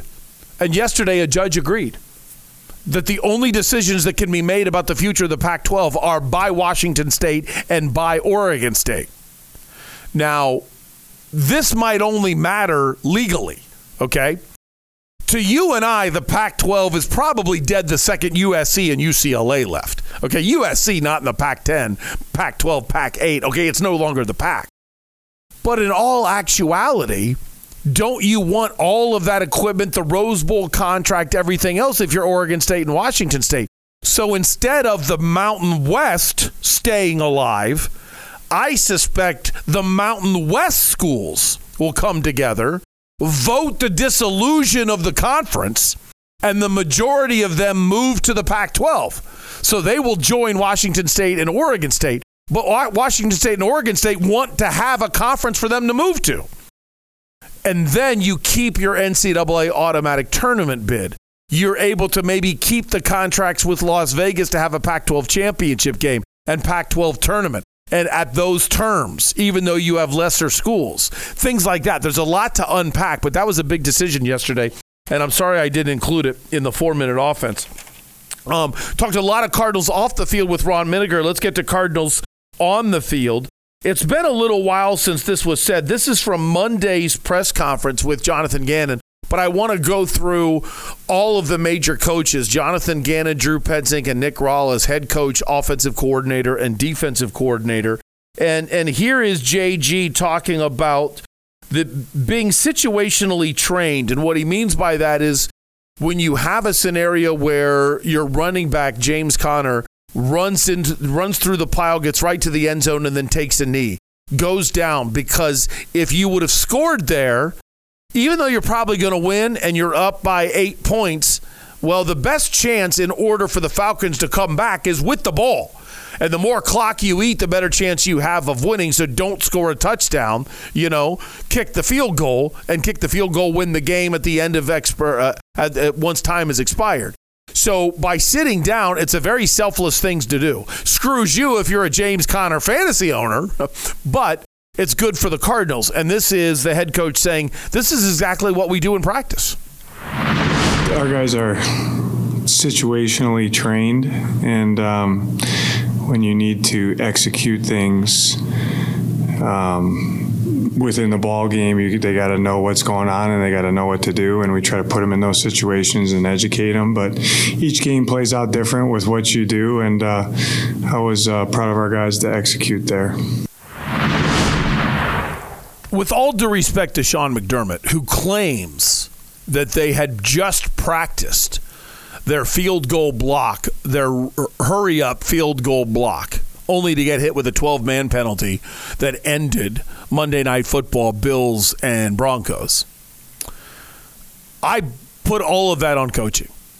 It is to me 100% coaching. Do you drill it enough? Have you educated your players enough? And have you created an environment in practice that could induce panic if from the people that normally panic so you can correct it? Because clearly the Bills didn't work on it enough when you see it work to perfection like it did with the Arizona Cardinals, you have to put it squarely on Jonathan Gannon. Yes, the selflessness, the class, and the football IQ of James Conner cannot be un, go unnoticed. But it starts with the head coach when a team nails it like that, and Jonathan Gannon certainly did. Uh, just a quick evaluation from Gannon on what he thought of the of the O line play now that Kyler's in the lineup. Good. I thought Beachum played extremely well, stepping in for Hump. Carter O'Donnell, another guy in the lineup. You know, he. Um, I thought he played well. Um, all five of those guys did a good job. I thought it was the best performance of the O line, but I think we all know with Kyler Murray, it's a little bit easier to look better as an offensive lineman. I still think they have a massive need at guard, and clearly with DJ Humphries getting older, and I don't think he's played all that great this year, they have a desperate need at left tackle, or if you want to move Paris Johnson over, then they have a desperate need at right tackle. And I, I don't think Froholdt's playing all that well. So there's give a lot of credit when when a team gets a win when you watch individual performances of the line, it's not very good, but collectively they did enough to get a win. Uh, this is one thing that I, I, I appreciate they actually admit it. He was asked, was there extra juice? Was there extra motivation? Could you see a different energy on the sidelines since the quarterback is back? And I like where JG took this because the question was about extra energy on Sunday. Yeah, I think um, more so than on than yesterday was probably the week of practice. You know, it, it seemed like it upticked uh, our competitiveness on both sides. Um, I thought we had a really good week of practice, but uh, yeah, I think you know, and I said a jolt of energy. You know, maybe a little more belief that we're gonna, um, you know, make sure if we get the ball there late, we're gonna score points or whatever it is. But you know, that's part of him making his teammates better. Um, psychologically, that goes into that statement as well. So uh, that's what he does for us. Here's why I thought that was important. And full disclosure, no, I'm, I'm not recanting. I have been very critical of Kyler Murray's football maturity, football IQ, and his devotion to his craft and his leadership skills throughout his tenure as the Arizona Cardinals quarterback. Because of that, you might say, up, see, you're wrong. Look at this statement by Jonathan Gannon. I admit I'm turning that, and you might not approve of this. To me, it goes back to what I told you last week. When I saw the way Kyler Murray handled that press conference, I think the ACL affected him psychologically. I think he's a better leader because of it, and I thought I think he realizes how easy you can lose football altogether and imagine his career ending and how unfulfilled the promise would be when his the lasting memory for you it might be the run against the Raiders but I always look at pressure situations. So the lasting memory, if he had a season ending injury for me, or career ending injury for me, would be the ridiculous pass to avoid a safety and giving up a touchdown to the Rams on a pick six in a playoff game, where that is the ultimate choke in the history, not in the history of football, but pretty close. That you feel that amount of pressure that suddenly you can't figure out that seven is a lot bigger than two. That's a choke job. Well, with Kyler, when you hear the head coach talking about that the juice of Kyler was not on Sunday, that practice was better. Okay. That means players on the team are now feeling like this is now real. This crap is now intense. Now we've got a chance to win. I can't be the reason why we lose. I've got to focus. I've got to practice with more intensity. And it's also a level of respect for Kyler Murray. That shows you he's respected in that locker room. That's that's important. I think that's a big statement by uh, Jonathan Gannon, and I want to play you that. And then this is Jonathan Gannon. I, I like the way he gushed about this. with the amount of kicks Matt Prater makes from 50 yards, it's a game changer. You're, this guy changes punts into three points. And the head coach was asked if he ever takes Matt Prater for granted. No, I do not take it for granted. Um, I know how huge those kicks are. You know, the one play where we were backed up, we had a bunch of penalties, um, and it was third and I don't even know, third and 30 maybe. And I thought it was really good by Drew to say, hey, get this ball to the 40 and we're going to kick it. And he checks it down to Rondale, and Hollywood makes a block and he gets it to the 39 or whatever, and Matt bangs it through. Like, that's a, it's a huge, uh, you know, three point right there, a three point swing in the game. I think somebody told me there were seven lead changes in that game. You know, it's going back and forth, back and forth, back and forth in a tight game. And, you know, that's how the NFL is. You got to make plays to win the game. But I do not take it for granted. I know that um, he's a really good player for us, and I have a lot of confidence, even when I have to, as I would call it, stretch the leather, that he's going to go bang it through. Um, and it doesn't work out, it doesn't work out, but I got p- complete confidence in him. I don't talk or spend a lot of time talking about kickers, but I just think that guy's a weapon, and I thought it was fair. I mean, we need to talk about him.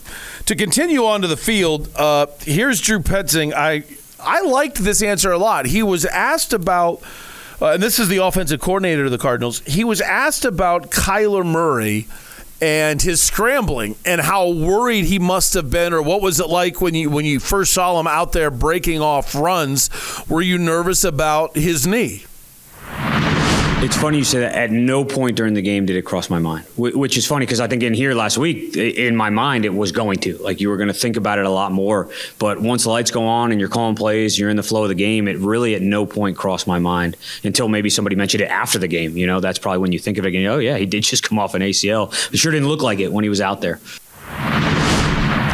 I, the reason why I like that, and that's a small thing, but the reason why I liked that is simply because he's looking at it from the standpoint of I was fearful all week, and then as soon as I get in there, I'm just calling plays, reacting, moving on forward.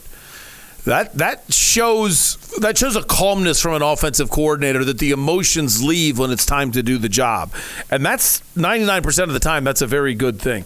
Uh, another one from Drew Petzing is how is Kyler doing?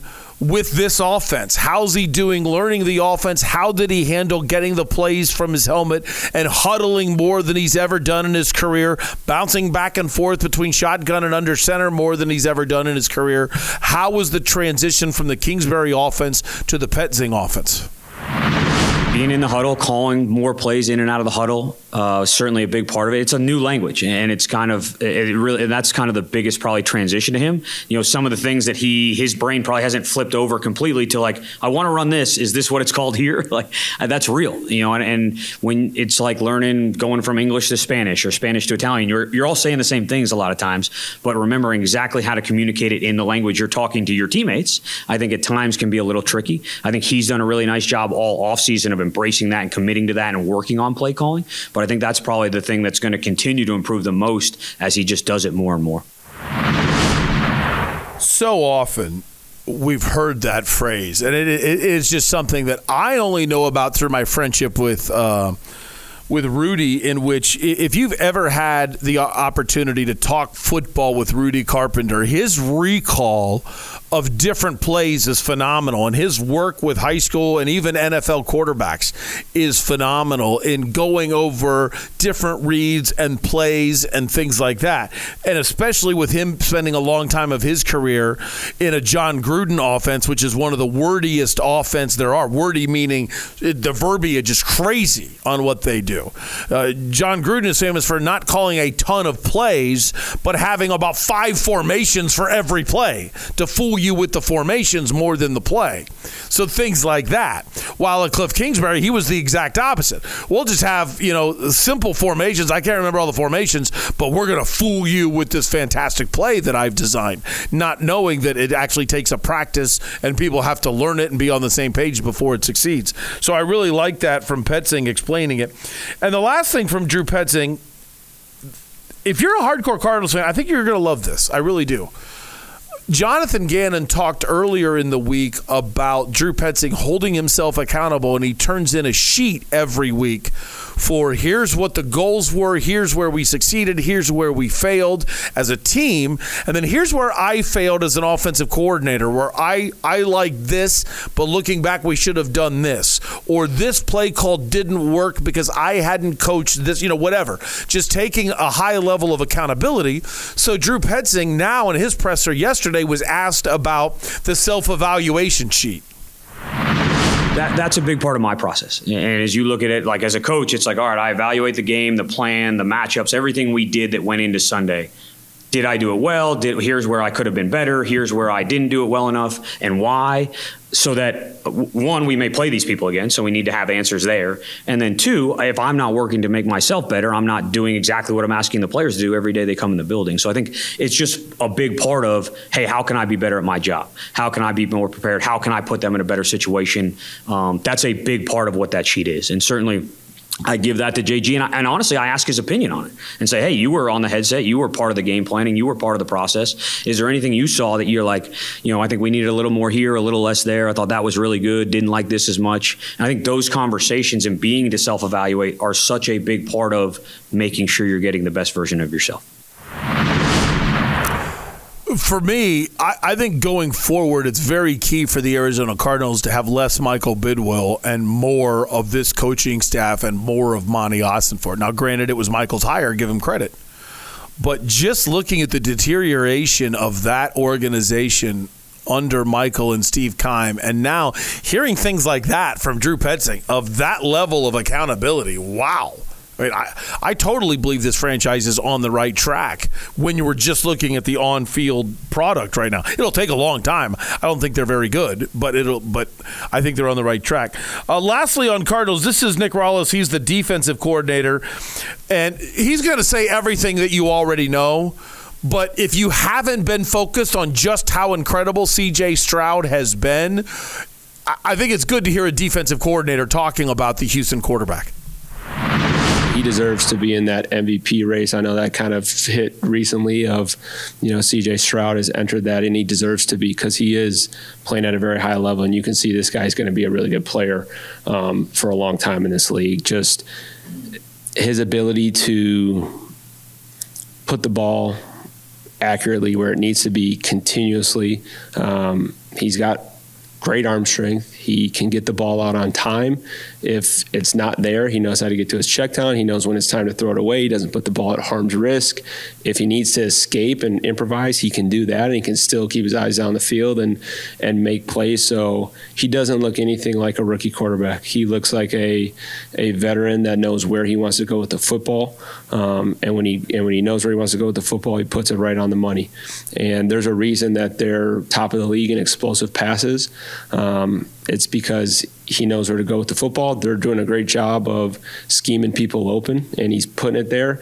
And they're also top in the league in yards after catch, and that's you know you know attribute that to his accuracy throwing the football because whether it's an intermediate pass or they are taking a shot down the field, he's hitting guys in stride, and it's turning big plays into you know touchdown, huge plays. So.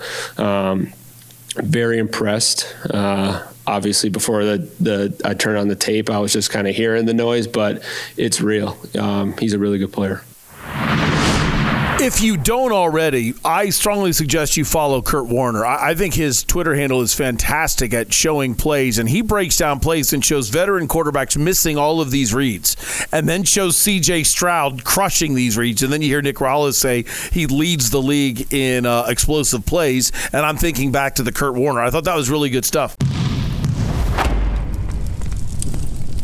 Uh, before we go to uh, the main event with Steve McCullum, I want to give you some Frank Vogel.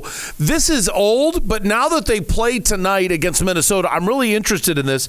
Fourth quarters have been a huge problem on back to back games. So tell me about the fourth quarters, Frank Vogel. Yeah, tough quarter. Um, I think t- tonight's fourth quarter is different than you know some of the other fourth quarter struggles we've had. Uh, last 48 hours, put a lot of uh, work into our execution. I felt like our execution was better. Shots just didn't fall, and um, you know it's a tough night. You know I, I think uh, you know, you got Brad battling battling through his back injury and and uh, trying to get his legs under him. You know, Kevin KD's been carrying a heavy load uh, for us uh, all season, played every game in, in pretty big minutes. Um, but I think the execution was better than it was uh, versus the Lakers and versus you know with some of the other fourth quarter breakdowns, we just didn't make shots.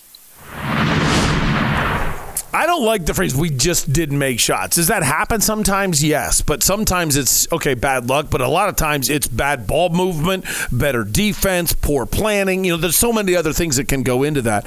But I thought that was important to look at for tonight's game. Now, Minnesota has had a pretty crazy 36 hours. They played in Golden State last night, had an ejection.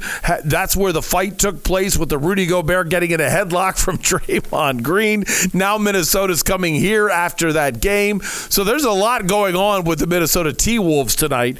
And uh, hopefully you can take advantage of a team that's got to be tired flying in from San Francisco. And maybe actually the Suns can win the fourth quarter. Steve McCullum is the host of the main event. It's every weekday from 8 until 10. He joins us, uh, he joins us right now. Uh, who's the last person you ever put in a headlock? Oh, six hours ago. Was it Dale? Were you I, I have to give knuckle sandwiches. Okay, okay, okay. Uh, more, more importantly, uh, man, Draymond's a wuss. He comes from behind and chokeholds a guy. Draymond's supposed to be this tough guy. He puts on this tough guy image. I'm badass. No, you're a stupid punk coming He's- from behind. It's he's, garbage. He's always one of those people that you see that spouts off a little bit, and then as soon as people get in between you, Yeah. now he's ready to yeah, I know. It, it, it, it's just uh, it. Look, I, I don't mean to cause problems with Draymond Green, but if he wants to walk in here, all I know is I don't have to turn my back on him and he won't attack me. uh, but uh, he is the fakest. He is, he is he is a wannabe Dennis Rodman. Uh, he doesn't have the talent of Dennis. He doesn't have anything close to Dennis. Doesn't have the toughness of Dennis Rodman. Uh, if, all he has to do is start coloring his hair, wearing wedding dresses, and then he'll just be uh, another version of Dennis Rodman. Like it just uh, wannabe Dennis Rodman. Now let's let's pigeonhole you. Are you tough because Dale's sitting next to you? Are you saying he's? He's not next to me yet. oh, okay. No, Draymond can come in here. I'll have some words with him. I'm not afraid of Draymond. I just like I said, just don't turn your back on him. That's when he's going to attack you. Him and Luca, they attack you from behind. I've never no. We're we're looking at Draymond, and we think we're right. With Luca, we know we're right. We're Yeah, not- I'm, not no, worried, no. I'm, I'm not worried about Uh, Luca. No, no, we're right with Draymond, right? He punched Jordan Poole, who probably deserved it. We're learning that about Jordan Poole right now, right? but when did he punch him? Uh, at practice, Yeah. when you know, oh, I got to be tough. Oh, everybody's laughing. I better go hit him. Yeah, it's yeah. just he's the guy that uh, you know. 10 minutes too late goes after somebody and it's such a joke Yeah. uh, man it just it's good to see though doug this in this nba taking this in-season tourney so seriously Oh yeah, yeah, we're fired up. Lakers Grizz last night. The players are just they want this trophy so badly. They're just fighting left and right. Anthony Davis, like I said, since it, since it's at least part of the regular season, I, I don't think I do think a player will care once they're in Vegas. hey, that was sarcasm. I know. I know. I, I, I, but I think it matters only in the sense that it's a regular season game. I don't think any player says, "Wow, this is a tournament game. I No. care." I do think they will when they get to Vegas because when you get to Vegas, if you win one game in Vegas, here's two hundred thousand dollars. Yeah, I don't think win two games in Vegas. Here's five hundred thousand dollars. The the main guys on the team won't care because that's pocket change to them. They don't care. You know what they care about? Going to Vegas and partying it up every night. I, that's see. Here's the thing. I don't. I have met. You've met a lot of athletes too. I have never met an athlete that won't try hard for five hundred thousand dollars. I don't care how much money they're making. Uh, no, oh, I disagree with that one hundred percent. I mean, they're going to try. You know, they're going to try hard. They're going to mix it up. They're going to Yeah. fight it. I think it's the courts, man. I think the courts are making people angry. They are. They do. The bug me out. ugly courts are just making people. I mean, Anthony Davis showed a backbone last night and shoved somebody across the across the room. I mean, if Anthony Davis shows toughness, I mean, it's got to be the courts. Well, they're just angry. I'm at- surprised at he didn't. other. I'm surprised he didn't pull a quad or something pushing him. But I, I noticed I don't have the courage to do anything about this. I, I will ask you, and that is this tonight. So keep in mind, you throw it at me. All right. Minnesota just flew in from uh, San Francisco after fighting night. two minutes into a game. Yeah, after having their their little skirmish. What, what happened two minutes into the game where they were just like, "Let's go"? Well, like you said, it might have been it. It, uh, it, it, it might have been the, the court, and that was Two it. minutes. But Minnesota is a six point underdog tonight. Okay. All right. They're eight and two. Suns are four and six, Yeah. but. I, I have a hard time with this game thinking there's going to be instantaneous credibility and chemistry with Booker, Beal, and. Durant, and everybody's on the same page. But it is the back end of a back to back. Would you touch this game with a six point spread in favor of the Suns? No, because I'm afraid of a 13 point fourth quarter by the Suns. Yeah, That's yeah. why. You think Booker's going to have the stamina? You think Beal's going to have the stamina? They're going to figure out how they work that fourth quarter. But without a point guard, that's problem. Yeah. Uh, it- I'm afraid of that 13 point fourth quarter that they've had a couple times this year now. Now, you know this as well as I do. On back to back games, teams will start sluggish. Minnesota's going to start sluggish, probably get down by 30, but it's the NBA. Fourth quarter, uh, they'll be up by two uh, with three minutes to go. I loved Uh, what so- Chris Paul used to say, and, and Booker would follow along. They both would say the reason why we're so successful in crunch time is because everybody knows what we need to get to, and and it was like they worked so hard on this is what they didn't say what it was, Yes. but they knew it was either the Chris Paul runner from the elbow, Yeah. Booker getting open, somebody you know, like they knew exactly where everybody was going to be and mm-hmm. what their end game was. And if five guys are on the same page, you then win games. Well, I don't see how that's possible It's- tonight. I want to see how nice they are, and what I mean by that is, Hmm. is uh, final shot comes up. You see this a lot, right? In, in NBA specifically, when superstars get together, uh, when they first start playing together, uh, they want the other guy to take the big shot. Oh, I'm going to give it up to this guy when they should take it. Right. So, which one of the three is going to be selfish tonight and take the shot or give it up? Is the question. Uh, Bradley Beal, I think, by the way, is going to be the star of this team in terms of not Booker, of course, is going to be you know from that perspective, but on the court, I think Beal's going to be the most important player on this team this year. Why? Uh, he's just so good. You see his first game back? Yeah. He's Yeah. faking that back injury. I'm just been, no, it's, I- like, like I said, I thought this team is the cha- is the winner of the championship if healthy, and I just don't think they're going to stay healthy. Well, and, and I don't know when I'm right because it's been ten games, but it's not, like if they're all back together for the next fifty, I can't say, well, Yeah, they weren't healthy back then. I, I don't I don't care what happens at the beginning of the season. Start 0 0 30 or whatever it is. It doesn't matter. It's, it's get into the playoffs and then let it go. Be ready for that point and let it go. Uh, I'm done with this. Have a great regular season and flame out in the playoffs to a bad team. No, no. Let's do the opposite. Let's do the Spurs where we don't care about the regular season until February and then we'll turn it on. We'll get hot and wherever we go in the playoffs, we go in the playoffs. The only team you're afraid of in the West is, Da- is uh, Denver. Of that, who you're afraid of? I mean, Minnesota. Come on, it's Rudy Gobert. They're going to fall apart at some point.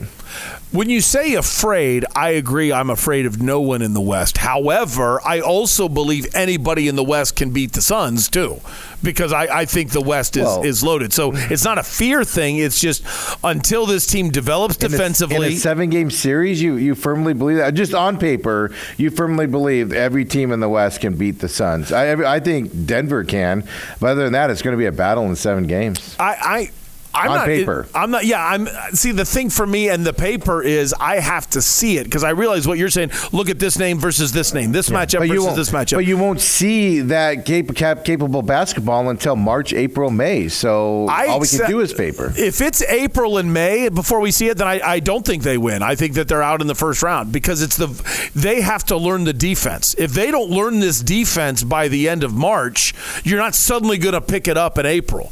And then when the other team has you scouted, Yeah, their their problem's not their defense. Their problem is their point guard. Uh, look, Oh, I think 13 points in the fourth quarter twice this year, folks. I'm not worried about that with Booker. You, you and I. Oh no, Booker's not a true point guard though. Oh, they're going to slap his hands in the playoffs. He's going to have ball control issues like he's had in the past in the playoffs because the toughness gets tougher. You need a bona fide point guard that can play. Chris Paul was it. It's just he always got hurt. Well, and why did he get hurt? Because he's he's old. People were slapping his hand. physicality, I'm yeah. much more worried about the defense. So we'll be uh, that'll be our uh, talking point the rest of the year.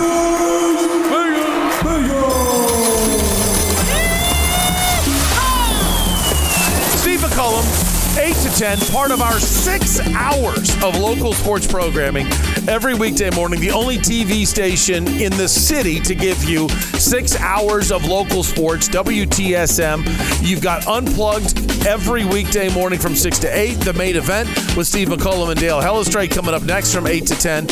And then I think I said 8 to 10 twice. 6 to 8, 8 to 10. And then uh, Izzy on Sports iOS gets underway coming up at 10 o'clock this morning.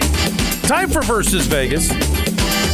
This is when, you know, I haven't done my disclaimer in a while, so let me give you the disclaimer. I gamble five bucks, not very much money, is that's my unit. It's allowance, and I'm probably going to be giving you games that I don't play because I ran out of allowance already uh, this month. Not not gambling wise, just paying for uh, um, lunch. However, because of Alex Bregman and me going plus 700 on him hitting a home run in one of the uh, ALCS games, I. Uh, I'm, I'm in the plus. Now, overall, record wise, I'm at 1035, 938, and 7. You want to be above 53%? I'm at 52%. But I've hit enough biggies with Alex Bregman and a couple golf golfers that were major pluses that I've been able to uh, finish in the positive so far. Last night, I got the only game right that I liked. I wish I would have went on the money line and gotten better juice. I didn't. I took New Orleans plus the three and a half over Dallas. Liked that a lot. Got it right. New Orleans won 131 110. So that's what gave me the 1035, 938, and 7 mark. This is going to shock you today. I've got six games on a Wednesday that I like. Six of them. One of them is not Minnesota and Phoenix.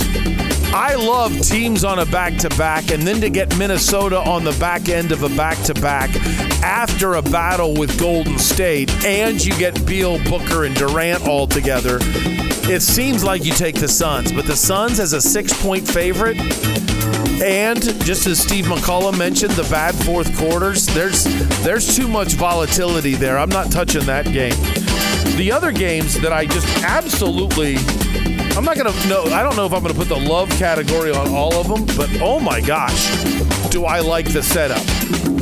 The Atlanta Hawks were in Detroit last night, and they flew all the way back to Atlanta. Not a short flight, not a long flight, but not a short flight, and they're home against a rested Knicks squad. Uh, I'm all over that one. I'll take the Knicks minus the one and a half. The India, the Philadelphia 76ers lost in Indiana. Now they fly home to take on Boston. Indiana's in the same time zone as Philly. Indiana's at the very the very end of the of the Eastern time zone.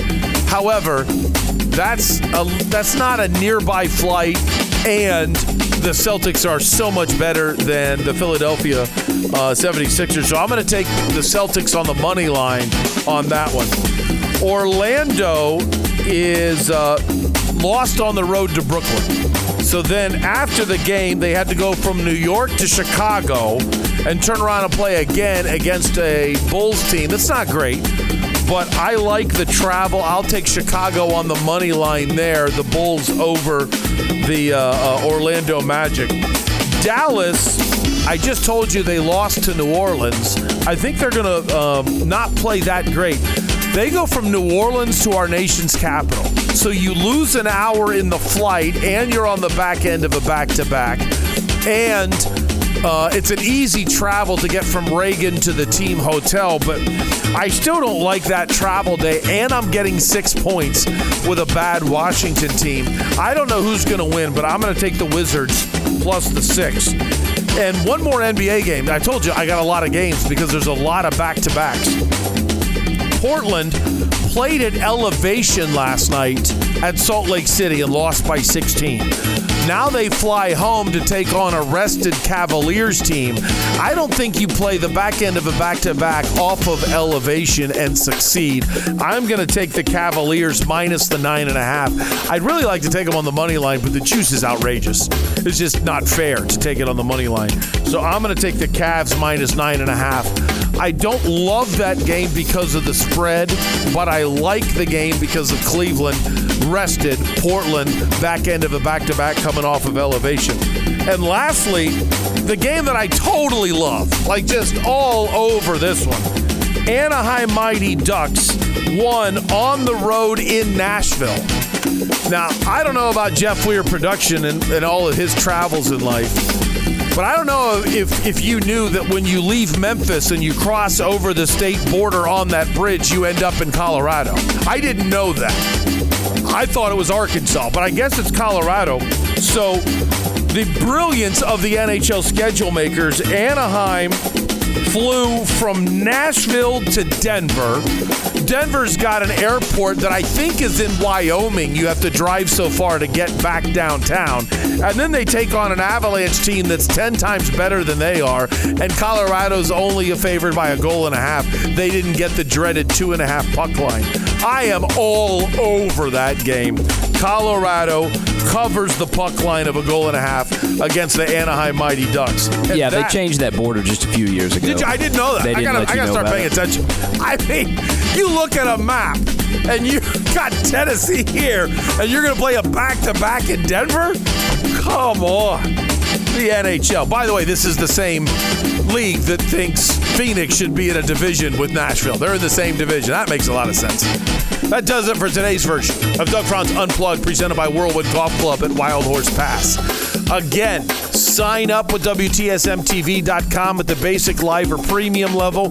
Premium level gives you an opportunity to win a foursome uh, and lunch at Sivlik Whirlwind Golf Club at Wild Horse Pass.